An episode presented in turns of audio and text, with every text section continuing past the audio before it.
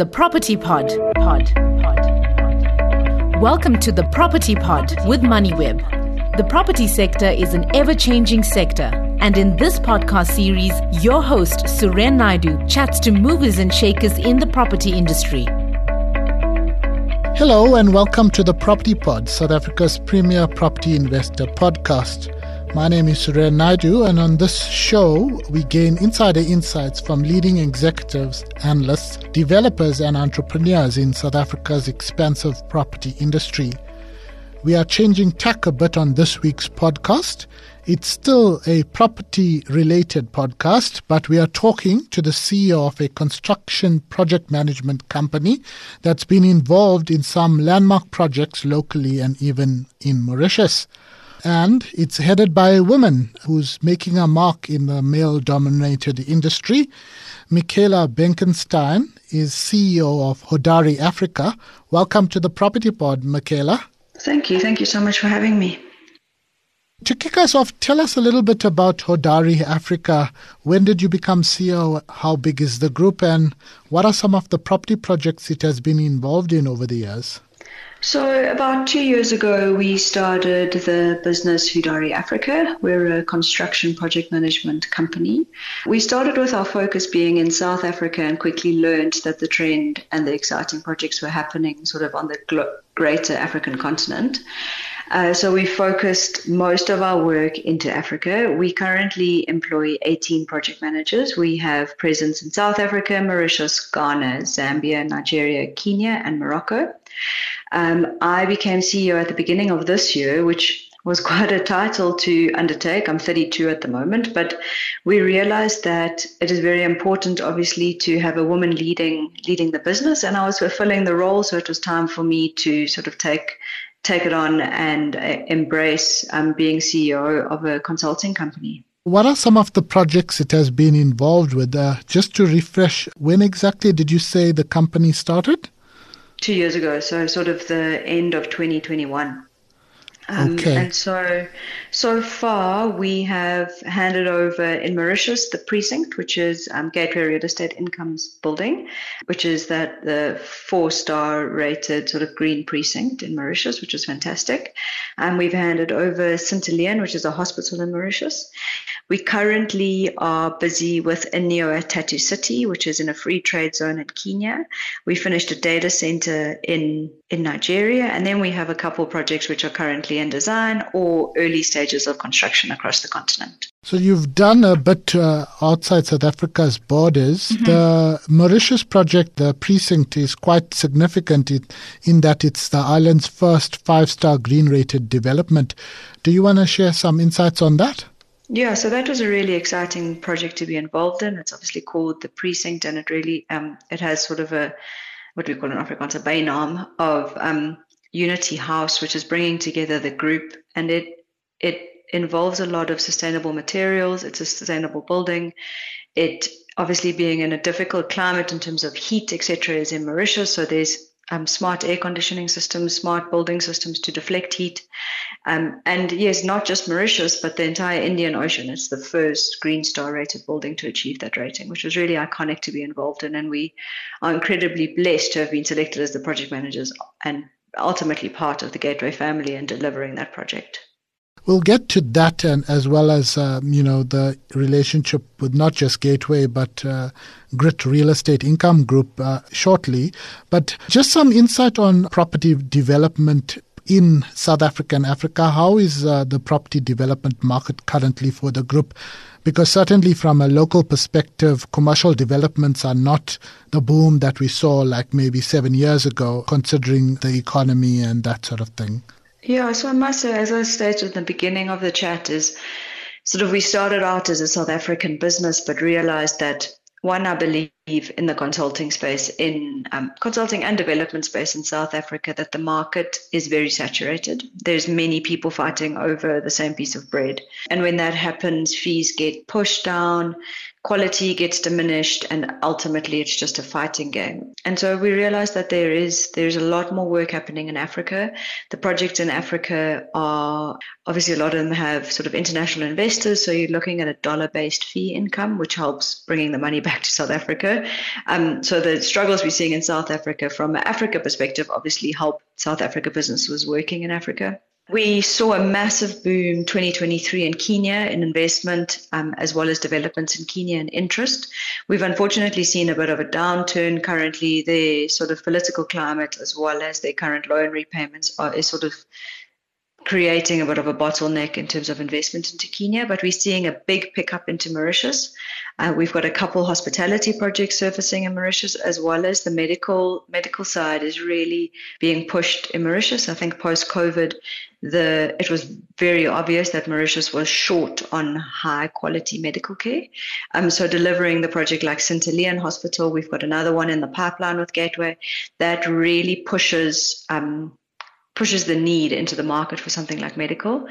Um, we've got circling in in Ghana a couple big opportunities coming out, and so ultimately.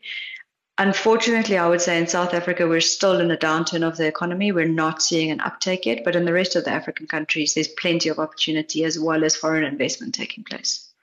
You have covered uh, my next question a little bit about further projects outside South Africa in terms of uh, all the projects that you've mentioned. But perhaps you want to share a little bit of insight in terms of your relationship with the likes of Grit Real Estate and, and Gateway, which is part of the group now, and obviously leveraging of those relationships to secure some of these really, really uh, landmark projects, as it were, in Africa. Cool. So, of course, we do have a close relationship with Grit and Greer. Um, we blessed to be ultimately called a part of their family of partnerships, and that comes from delivering excellent work. You know, I always I always joke that if you use this at your job, you're not going to be invited for a beer after work. And if you're really good at job, you are considered a friend. Um, so we have developed a good working relationship with them. We have helped implement systems across their business, which in turn help us um, deliver projects more efficiently. Um, we are obviously a preferred partner for them in terms of getting and getting projects delivered. They trust our delivery sort of methodology, which is having a, a contract, sorry, a construction project manager on site delivering the project, managing design from a field.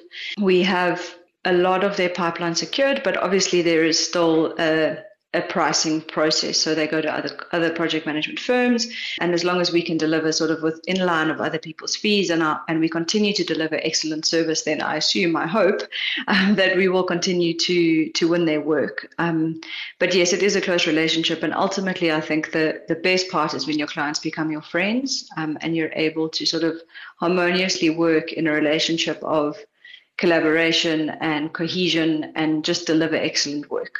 So that's where we are with the Gateway Group. Do you have partnerships with other groups? Because on your website, I see like uh, historic projects. I'm not sure if it's under former directors, but projects like Aspen's head office in KZN, for example. So Hodari was was formed and sort of reborn at the beginning of 2021, but we had a previous director, Donald Borthwick, um, and he delivered he delivered that project under Hodari Group.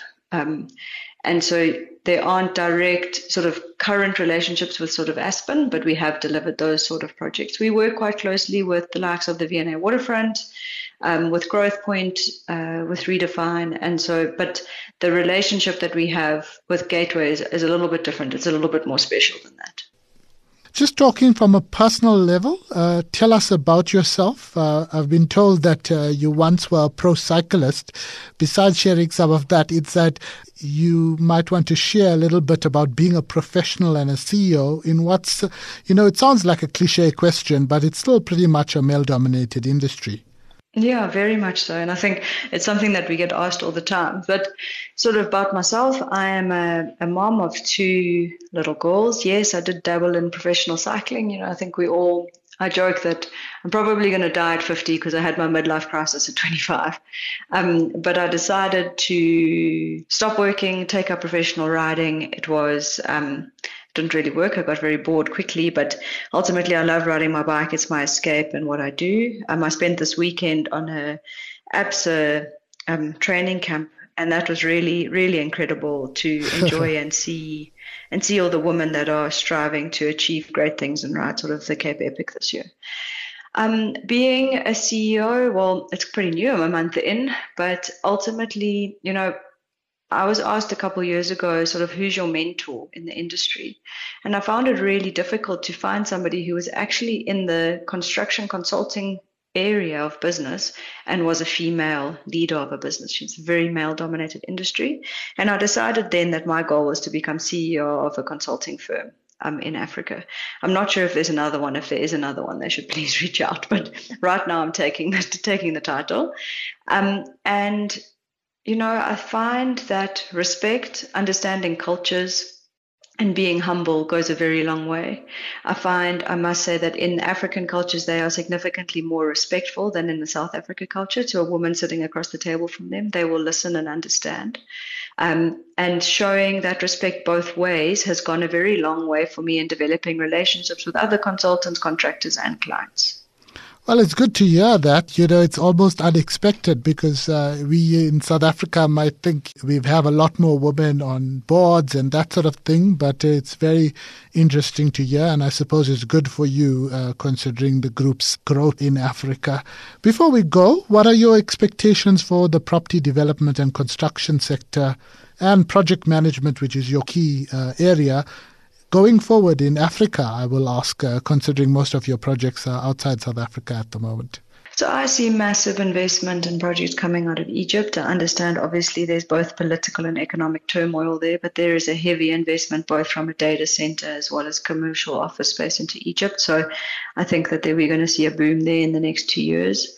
I think that um, we shouldn't discount East Africa. I think Kenya is going to have a little bit of a hard time, but there's obviously Rwanda and Uganda, which which are booming.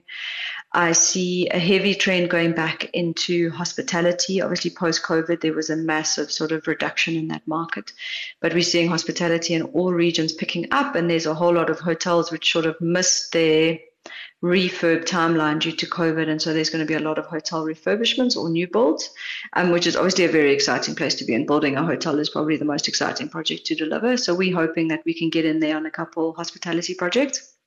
And obviously, healthcare is always a very safe bet. You need hospitals. Africa's growing, the population is growing, more people get sick, more people need to be fixed. And so that's a safe bet. And I think, you know, there's there's been there was a massive boom in the data center data center space in Africa and that slowed down a little bit. I think the high interest rates, high construction costs in Africa, a lot of the data center players have gone, okay, well, it's cheaper probably to build in the Eastern Bloc in Europe. Um, but we're seeing again a bit of a spark of interest. They understand there's mass cable landing stations on the African continent and that they can leverage those. Cost of power is better. There's just that barrier to entry where building in Africa is more difficult. But from a project management perspective, that's your bread and butter. If you can make it easy for an operator or developer to deliver in Africa, you've got the golden ticket. And so that's where we're really pitching ourselves. It's like we can get it done in Africa. Ask us and we'll make it happen. Mikayla, thanks so much for your time on the podcast today. That was Mikayla Benkenstein, the CEO of Hodari Africa.